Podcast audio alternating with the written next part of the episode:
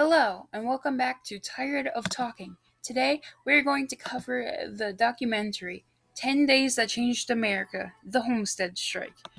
During this documentary, I have watched and reviewed it, um, and here is a summary of what happened. So, during the industrialization period, workers, unskilled workers, and skilled, had come together to form unions to try and break the companies to have better wages, better work week hours, and say in what happens.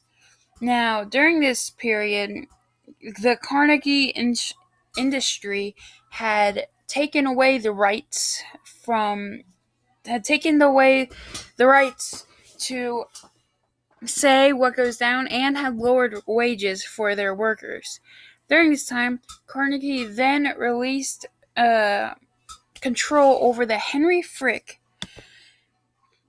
Um, and during this time, the Amalgamation Association had begun to go on strike.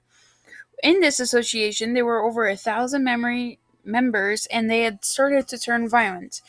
Due to this, Henry Frick had fired had hired over 200 guards, but the guards were shot on sight by the Amalgamation Association.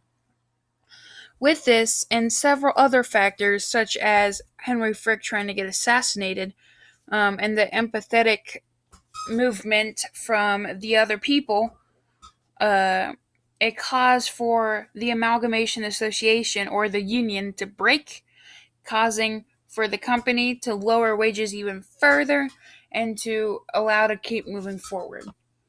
This has been Tired of Talking. See you next time.